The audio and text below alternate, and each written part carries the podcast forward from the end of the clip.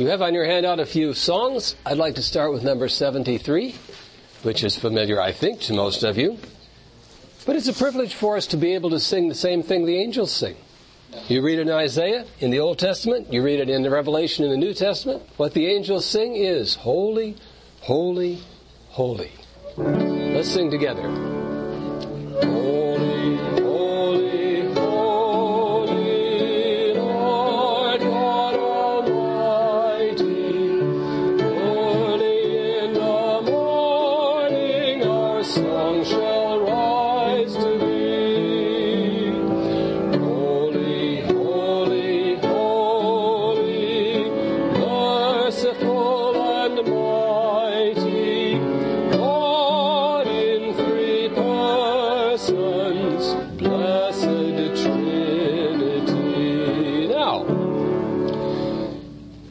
got along fine with the punctuation that time, whether you thought of it or not, because it sort of fits with where the notes go.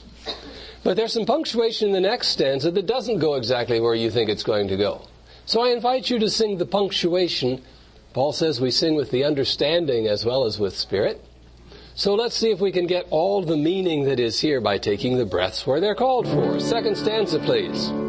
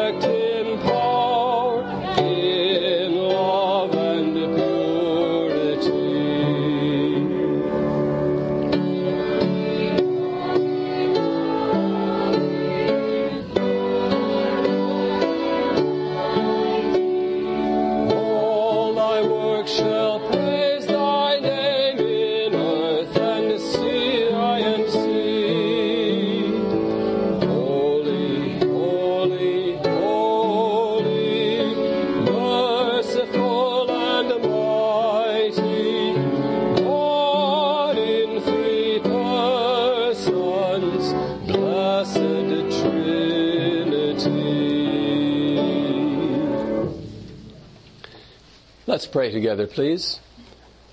Father in heaven, we are grateful that you extend to us the privilege of bringing praise back to you. We pray that as we talk about worship and talk about praise, that you will enlighten us, that you will strengthen us, that you will accept what we bring to you, because we bring it to you in response, our love response to your great love for us. In Jesus' name, amen. I would like to introduce our subject by what I think is a rather interesting quotation from Marva Dawn's book, the second book she wrote on the subject of worship. And the title of the book is A Royal Waste of Time. To worship the Lord is, in the world's eyes, a waste of time. It is indeed a royal waste of time, but a waste nonetheless.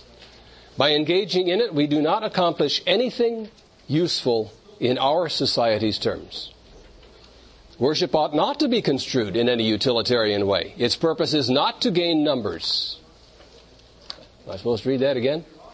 Its purpose is not to gain numbers, nor for our churches to be seen as successful. Rather, the entire reason for our worship is that God deserves it. Moreover, it isn't even useful for earning points with God. For what we do in worship will not change one whit how God feels about us. We will still be helpless sinners, caught in our endless inability to be what we should be or to make ourselves any better. And God will always still be merciful, compassionate, and gracious, abounding in steadfast love and ready to forgive us as we come to Him. Worship is a royal waste of time. But it is indeed royal, for it immerses us in the regal splendor of the cosmos. I love that phrase. Do you go to church every week to be immersed in the regal splendor of the King of the cosmos? The church's worship provides opportunities for us to enjoy God's presence in corporate ways that take us out of time and into the eternal purposes of God's kingdom. As a result, we shall be changed, but not because of anything we do. God, on whom we are centered and to whom we submit, will transform us by His revelation of Himself. To understand worship as a royal waste of time is good for us because it frees us to enter into the poverty of Christ. We worship a triune God who chose to rescue the world he created by means of the way of humility. God sent his Son into the world to empty himself in the obedience of a slave, humbling himself to suffer throughout his entire life and to die the worst of deaths on our behalf. He did not come to be solving the world's problems in any sense that the world could understand. Worship of such a God immerses us in such a way of life, empower, empowered by a spirit who does not equip us with means of power or control, accomplishment or success, but with the ability and the humility to waste time in love of the neighbor. Where does the word worship come from? It is actually a contraction of the phrase worthship. Worthship, an acknowledgement of the rank or the status of another being. Is it ever right to attribute worthiness to other people? Are there people who are worthy of your respect? I'm interested in Luke 10, verse 7. The Lord says, The laborer is worthy of his hire. Ah, apparently there is some sense, at least, in which worthiness can be attributed to human beings. That really should be a caution to those of us who like to think the world owes us a living. If the laborer is worthy of his hire, he um, sort of ought to be sure he's under obligation to give back that which he is being paid for. Just because Southern has promised to X many dollars on your account if you work at grounds or service or the calf, you have a responsibility to see that SAU gets a fair benefit for the worth they are attributing to your time. Are persons worthy who have money? There are some in our community who have money, fair bit. Good friend of mine who gave a million and a half dollars to help build a wellness center over here. I haven't got a million and a half dollars. Does that make him worthy in any sense? We kind of think so. But if his money was honestly come by and is used morally and responsibly, I think yes. Scholarship? Are there people who are worthy because of their scholarship? Yes. If they can use it in areas of study which will make mankind's condition better, or his understanding of himself better, or his understanding of his God better. Political office? Are people in political office worthy? That's a bad question to ask in 2008, isn't it? I think yes, provided they know how to use political office intelligently and responsibly and morally. Spiritual vigor. There are people who are spiritually alive, spiritually vital, who have much to offer. And yes, it is worth recognizing their accomplishments and their contributions. And I'm interested also in the centurion who built the Jews a synagogue in Capernaum. He was in need one time because his trusted slave was sick and about to die. And the elders of the Jews came to Jesus and they said, What? Help this man. He is worthy. He's worthy because he loves our nation. He's worthy because he built us a synagogue. What did the centurion say when Jesus started off to his house? Lord, I am not worthy that you should come under my roof. There are different views of worthiness. Who else in one of Jesus' parables said he was unworthy?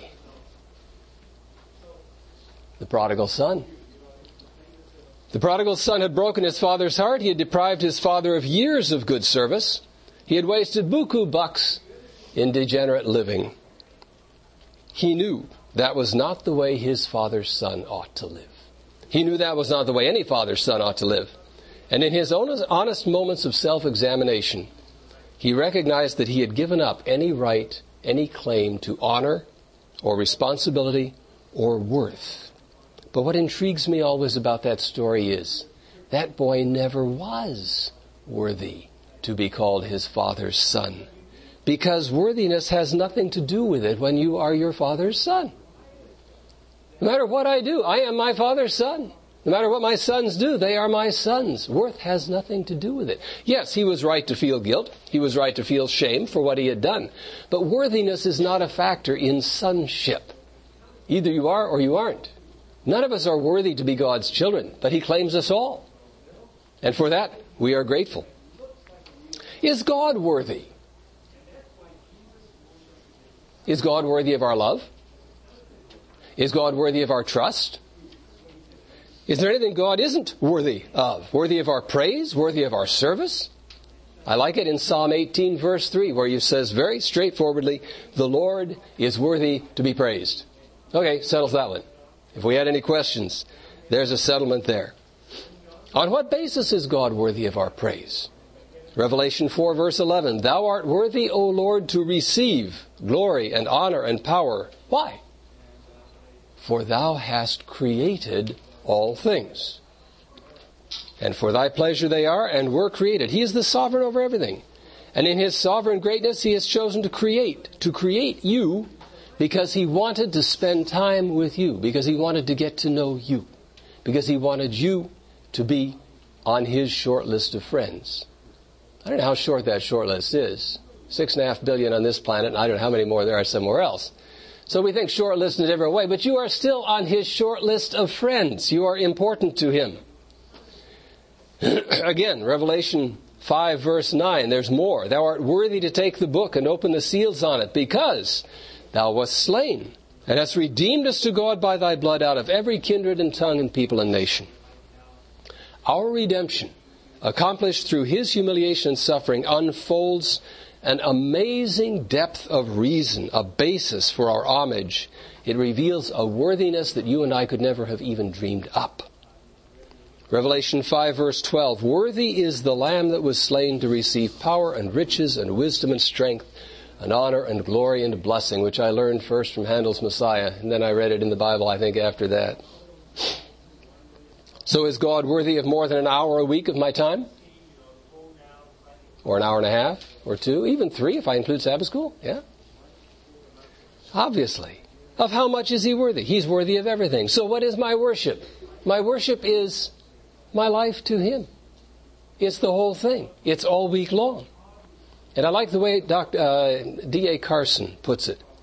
Worship, he says, and this is the beginning of his definition, which is about this long. I'm not going to read the whole thing.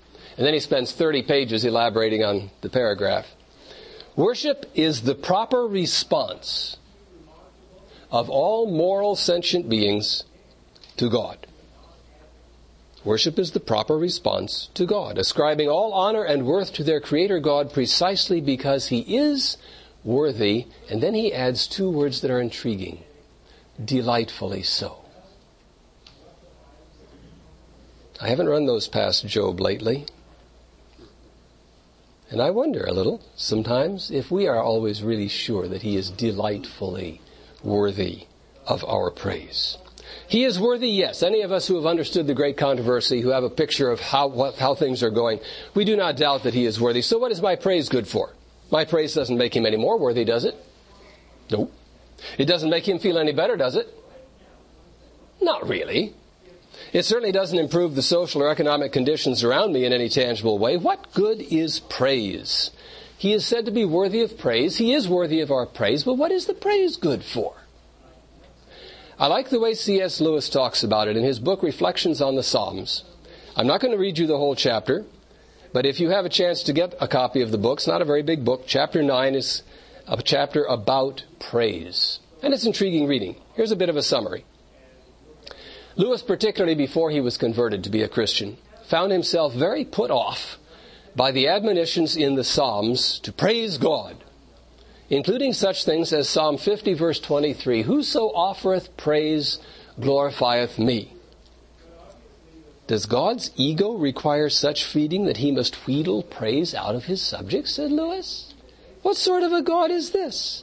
Can that kind of admiration give God any satisfaction at all? If begged praise makes God somehow feel better if it fills his cup, it doesn't say much very nice about God's character. He doesn't need that kind of thing. But Lewis was not willing to be stopped there. He was a good thinker, and he decided he had to go on farther and discover something more about praise. He said there are some books that are admirable books, well written books, good books that say good things, that say them well, that are challenging to the mind. There are perhaps other things besides books, paintings, gardens, scientific accomplishments, uh, compositions of music. There are things that have in themselves enough integrity, enough vision, enough technical excellence, and enough purpose that they deserve to be recognized. They're good work. Now, he said not all such good works ever get the admiration they deserve. There are good works that never get read, never get looked at, get shoved off in a corner somewhere, nobody ever sees them. They may even be very poorly spoken of. Nor, he said, are all of the things that get admired worth admiring. There's some very cheap work that people happen to like and latch onto and say, oh wow, isn't that marvelous? And it really isn't very. But that respect or lack of respect for the work has nothing to do with the worth of the object itself. Either it's good work or it isn't good work. Actually, he said, works like that judge us. If we don't see the value in them, it doesn't say anything very complimentary about our perceptions, our understandings. Furthermore, he said, when I get to find a really good book or a really good picture or a really good whatever, the first thing I really want to do is share it with somebody. Times I remember my wife and I'd be driving back from somewhere and all of a sudden at evening the, light, the, the whole sky just lights up. There's, I mean, orange and pink from there to there and all the way around in front of us. And you go, but it's a whole lot more fun to enjoy it if she's there too, enjoying it, than if it's just me driving along. Right? The sharing is part of the enjoyment. The sharing fulfills the enjoyment. It makes it bigger. It makes it richer. It makes it more worthwhile. It seems then that my own enjoyment of something is expanded by praising it. The praising actually fulfills the process of enjoying. It enriches my experience. So why should I be offended if God wants me to praise Him? He wants me to, He wants to enrich my experience. He doesn't want me groveling in the dust. That's not what praise is. He's giving me a chance to extend, enhance, complete my understanding of how great He is by praising it, by sharing it with other people around me here on this earth. And indeed, as we said before about other objects that are worthy, that kind of judge us, my attitude toward this great and ultimately worthy God actually judges me. If I can't get my mind around, if I can't bring myself to accept and understand how incredibly great He is, how much His merit exceeds mine, that doesn't say anything about how adequate He is. It says something about how adequate I am.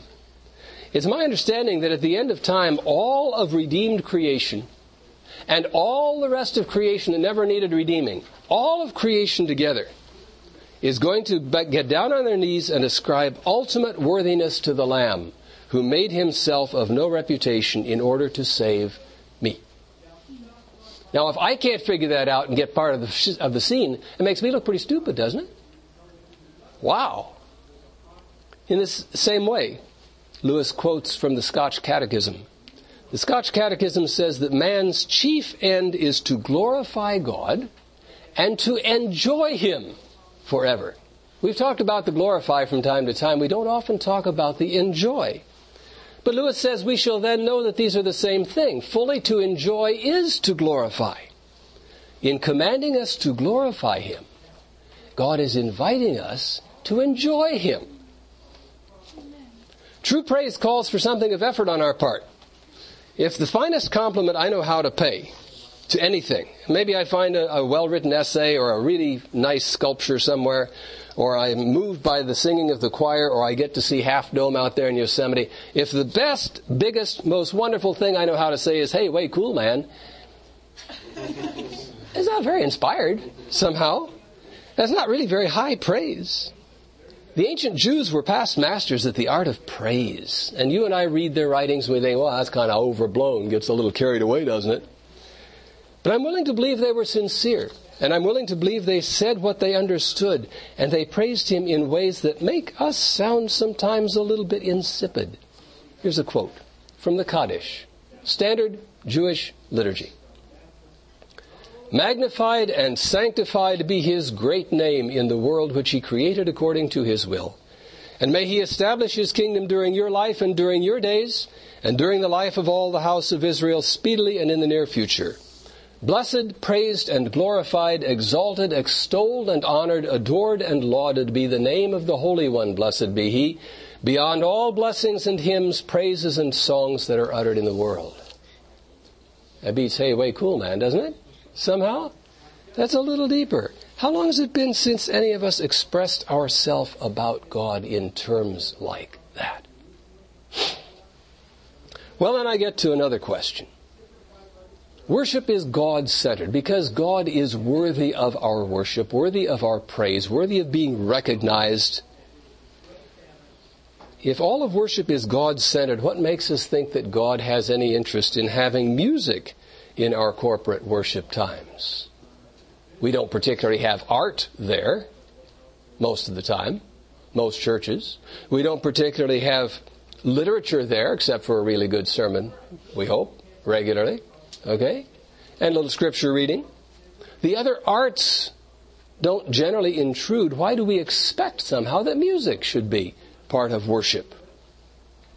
Is, does the fact that worship is a royal waste of time a royal waste of time justify adding on the trappings of royalty, such as high culture or folk culture, good dining, company manners, special dress, all the things that we kind of think are supposed to go along with our corporate worship. Well, I got to wondering what Scripture tells us about worship and music. You know where the first appearance of the word worship is in the Bible? I don't expect you to. I didn't either. I had to go look it up. But I found that the first mention of the word worship in the Bible is in one of the most puzzling, difficult, and heartrending passages in all of Scripture. Abraham had been traveling for three days with his teenage son and a group of servants. And they came to a point where God said, There's the mountain right over there. And Abraham said now to the servants who were with him, You stay here. I and the lad will go yonder and what? And worship. And come again to you.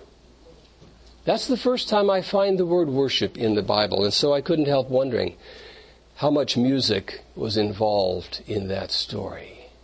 Methinks not much. I don't think Abraham and Isaac went forward singing at that point. I really don't.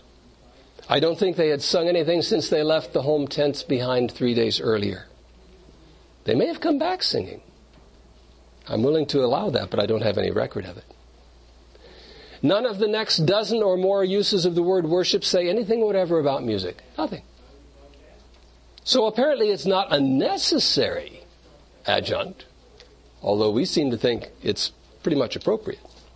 What did Abraham and Isaac's worship consist of? Submission, obedience, and sacrifice. Well, then I wondered where's the first use of the word singing in the Bible? It comes even later, not until you get to Exodus chapter 15. And in Exodus chapter 15, we find singing as part of a great national celebration over the deliverance at the Red Sea. Now, there was undoubtedly a spiritual element in that festival, but it was still primarily a great relief. It was a great secular relief that they were still alive. Yes? and that Egypt now was no longer a threat to them. They had been delivered. They didn't have to worry about whether they would be carried back into captivity. It was not until quite a few years after that that we find the functions of worship and music combined. Actually, not until we get to David, the shepherd, warrior, musician, king, remarkable man. And we find during his reign that there was a lot of worship and music combined at the temple. Then I got to thinking David's reign took place over the 1000 BC year mark. In other words, roughly a thousand years before Christ. That is to say, just basically 3,000 years ago now. Which means if we buy the 6,000 year age of the earth, for the first half of man's existence, we don't know anything about music and worship combined. Don't know a whole lot about worship, we know some. So why are we so sure that music even belongs as part of our corporate worship?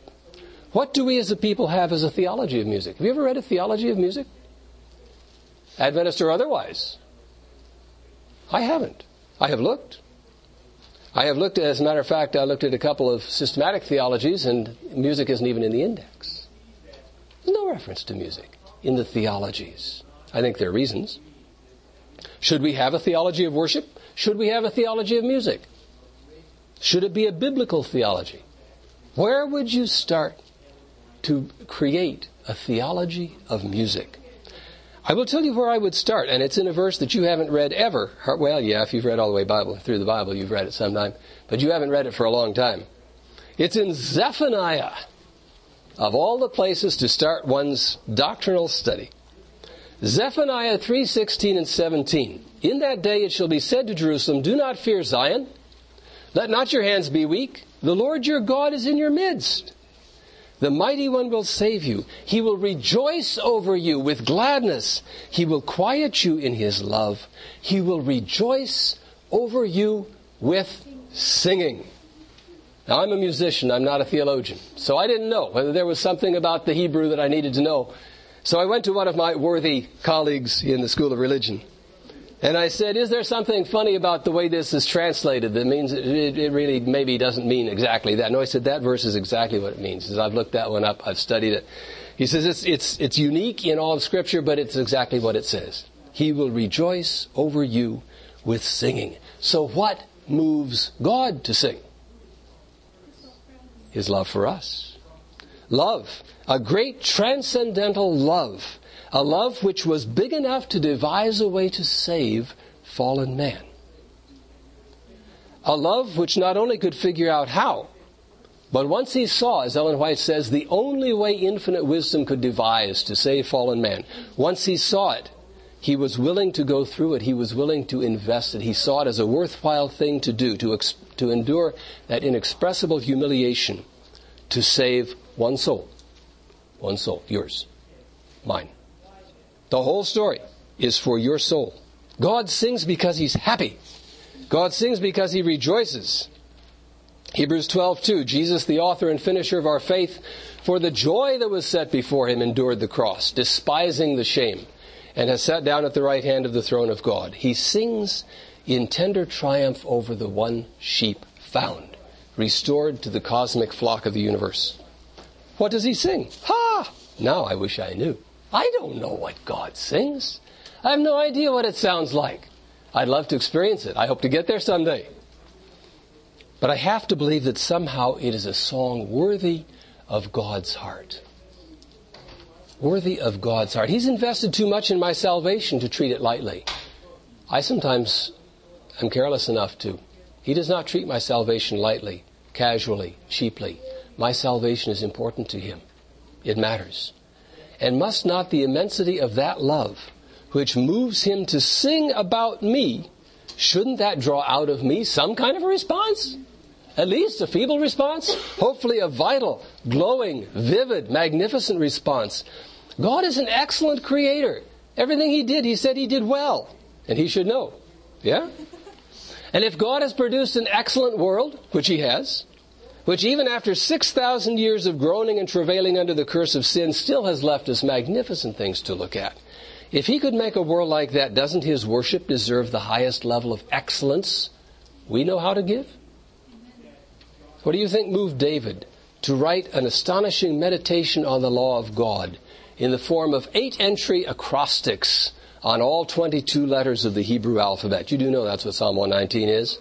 Fascinating marvelous. Nobody told him he had to do that. He did it because he was moved by what he saw. Jeremiah did the same thing half a dozen times over in the Lamentations. The same kind of poetic impulse.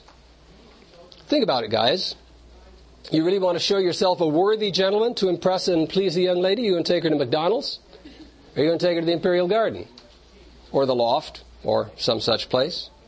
If you want to really show that she matters to you, you're going to bring her a corsage of dandelions you grubbed up out of the lawn?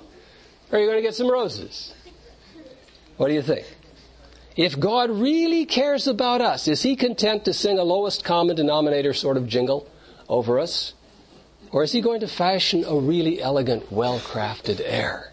And on our part, if we have an appreciation of who God is and what He has done and how immense His love is, are we going to just mumble some off the cuff ditty when we come to praise? Or can we raise our sights and bring Him praise of the highest quality we can imagine? Maybe Oh boy, I gotta be careful how many toes I step on here. Maybe even investing in learning how to use our voices properly. Music students in my music in the Christian church class often tell me, I don't sing. I like to sing, but people say I sound awful. People laugh at me when I sing. You know what? There is nobody whose voice cannot be improved enough to become a comfortable companion in worship. And maybe that investment is something we should consider.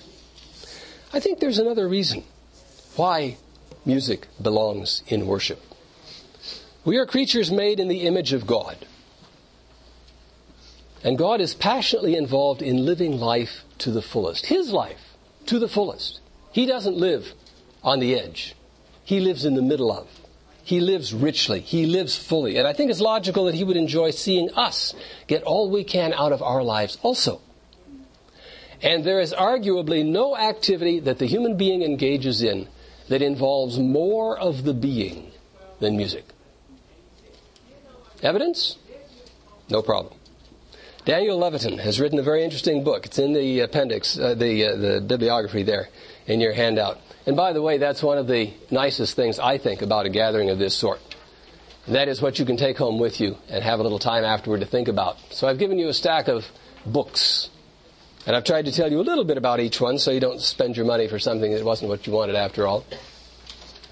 And Levitin's book there, in that handout, in that uh, bibliography, is entitled This is Your Brain on Music.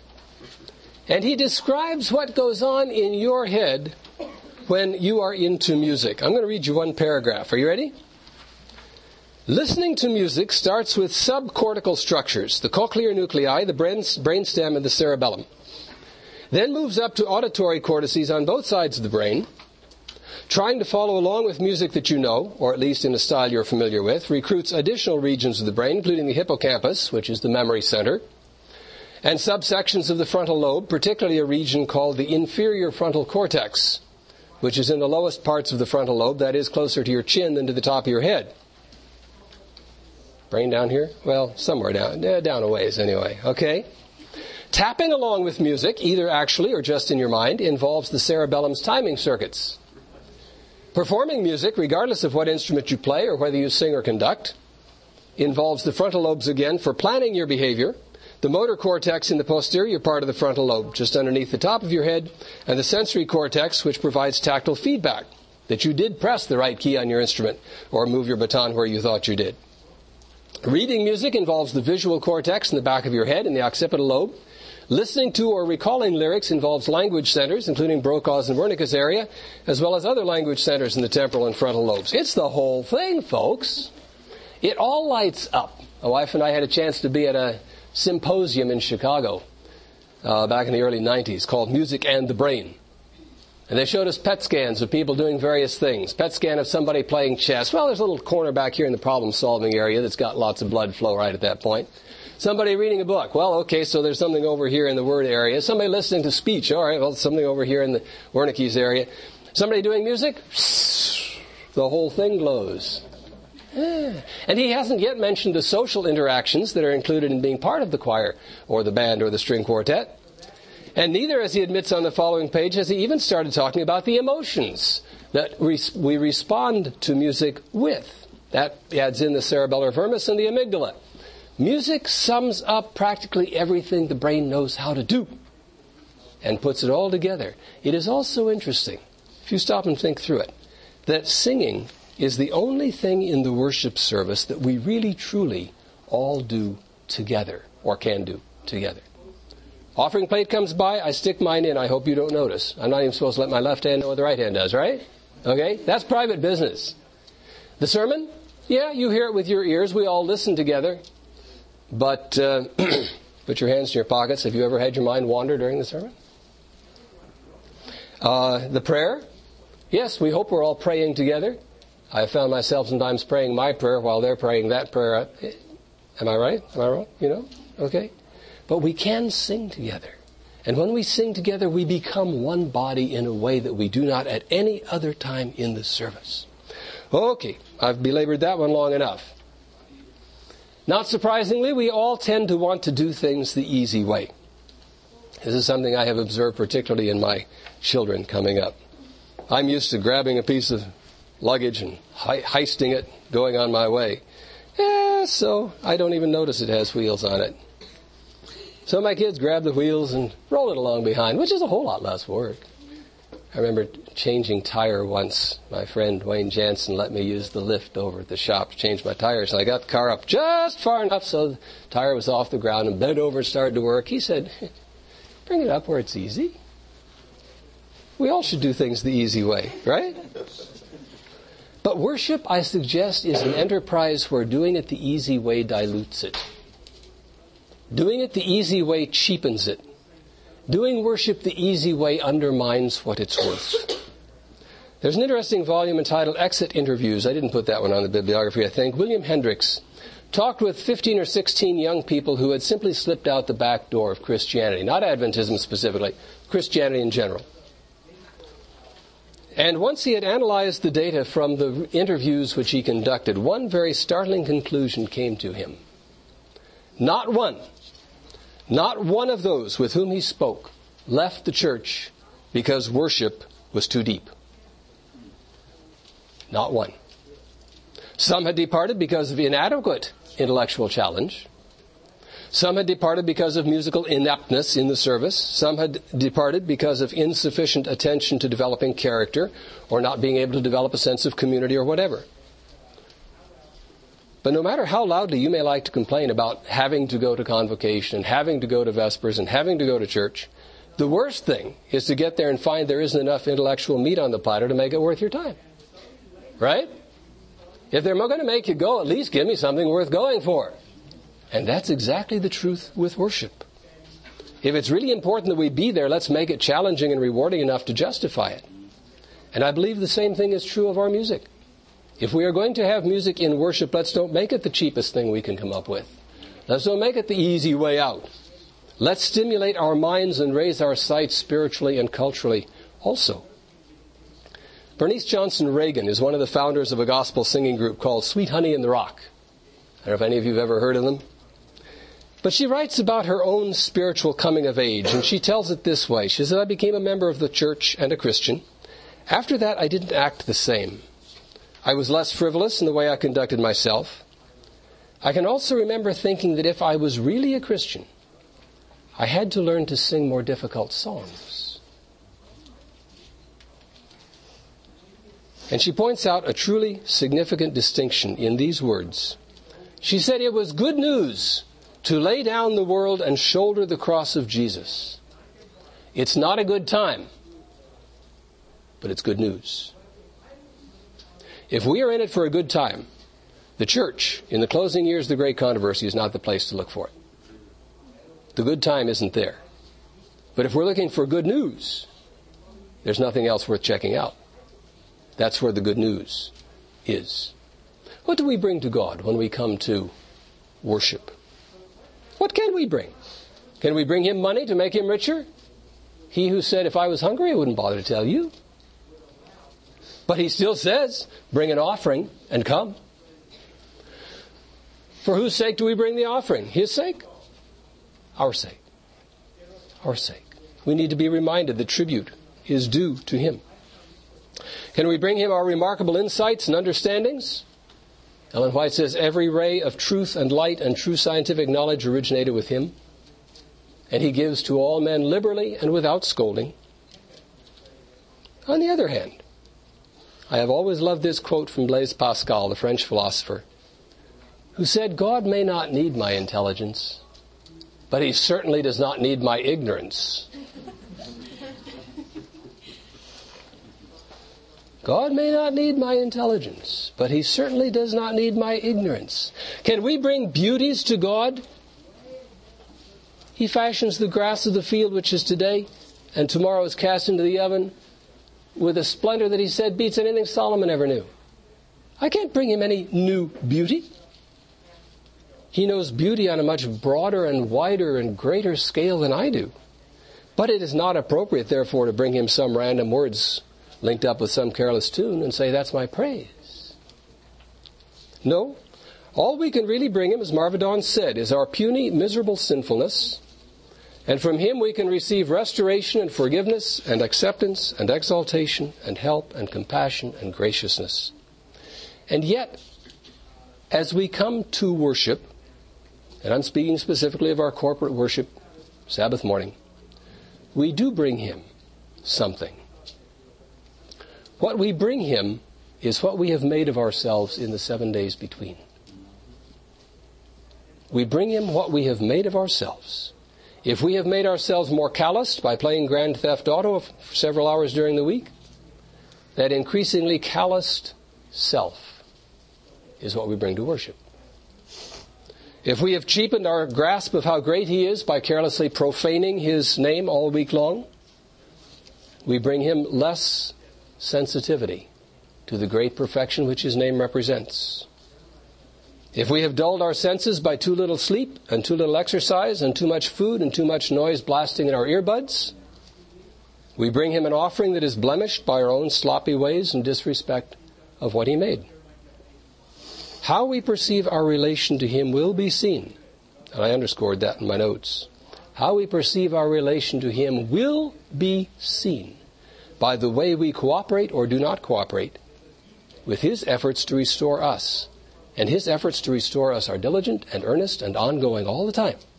He wants us to be whole. He wants us to be physically, mentally, morally, spiritually, and socially whole beings. And our attitude toward worship will reveal what we have become, what we have made of ourselves in between. So what shall we sing when we come into his presence with thanksgiving and make a joyful noise unto him with psalms of praise? Psalm 95, 2. I submit that for many years hymns have served as the voice of the worshiping congregation. And the same excellence, the same value which made them appropriate for expressing God's worship in the past isn't lost today. Some like to complain that the language is outdated and outmoded. Yeah, some of it is. And in some hymn books, they carefully change a few words here and there to make it feel more contemporary. That's a taste matter. I'm not going to get caught up in that one. But I would like to suggest that often what the complainer really means is the hymn writer is using words I don't know. Well, Merry Christmas. Your teacher ought to do some of that too. So what do you do when you find a word you don't know? Look it up. Find out what it means. Stretch your mind. The more words you have in your vocabulary, the greater your capacity to think. Madeleine L'Engle says, we think because we have words not the other way around. We think based on our words. And those of us who want to use just the fewest words we can get by with cheat ourselves. It can be a good thing to stretch our minds, introduce new concepts, new understandings, bigger things than our common words sometimes give us. Madeleine L'Engle also says that vocabulary always shrinks in a time of war. And the 20th century, my good people, was a time of war. First World War, Second World War, Korean War, Vietnam War, Desert Storm.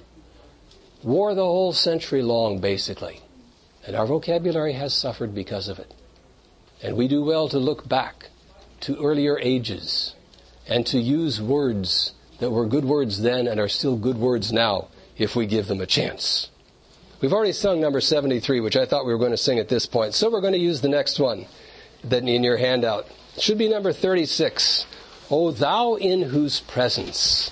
And I want you to notice as we sing this how many word pictures there are. There are metaphors in this. I should ask you if there are any similes to see if you all know the difference. What's the difference between a metaphor and a simile? A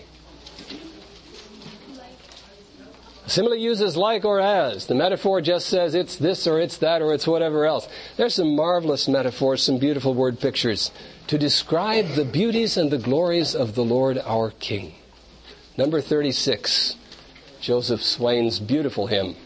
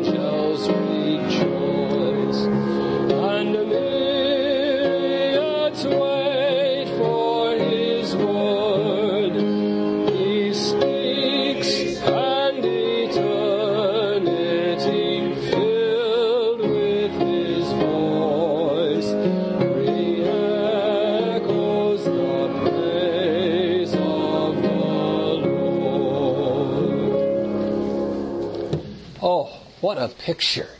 What a picture of the worthiness of our God. One more. One more, and then we're going to quit. This is number 21. Again, you'll find it there in your handout. He talks, the poet in this case talks about many of the specific attributes which only apply to the great God who made everything, who sustains everything, who loves everything he has made, and who has redeemed us all. Mm-hmm.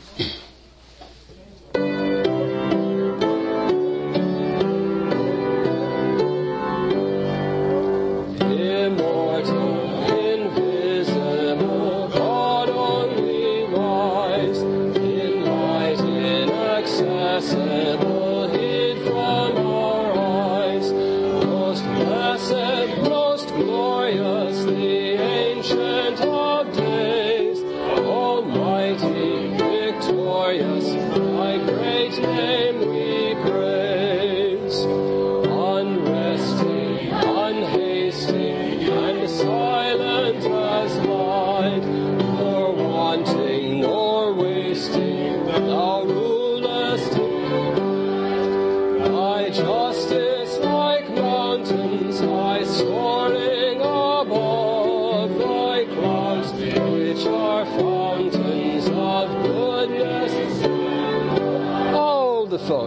Phone. Hold the phone. I know that punctuation's in a funny place. But we break up the sentence if we take a breath after above. Most of you have lungs that could make it two more syllables. You really could. Thy clouds, which are, and I promise I'll give you room for a breath after clouds. All right? We're going to the second stanza once more, please. Here we go. Unresting, unhasting,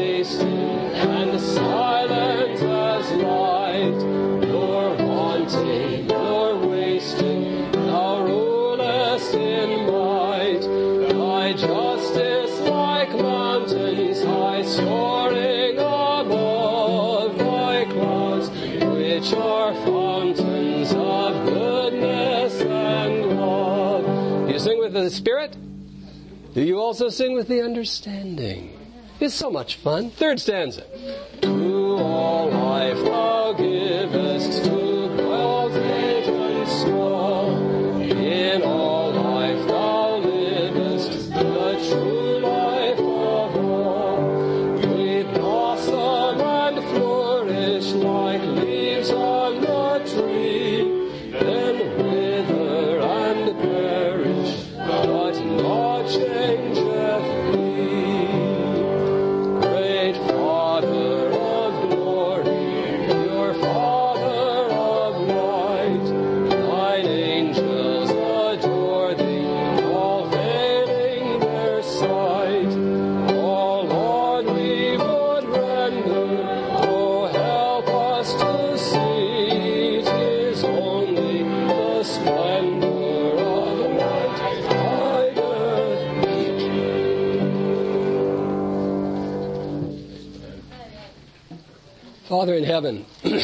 are grateful that you think enough of us to give us a chance to enjoy you. And we are grateful to know that the enjoyment of our God is wrapped up in the way we express our praise. We are grateful for good means of praise, for challenges to our minds, to our thinking, to our words, challenges to our lives. We thank you for accepting us and for the great gift that was given to make it possible for us to be reconciled to our God. We pray your blessing on all that transpires this day, on our worship, on the way we treat our bodies and our minds between worship sessions. May we indeed respond intelligently to the great God who made us, and may our lives show your praise as well as sing it in Jesus' name.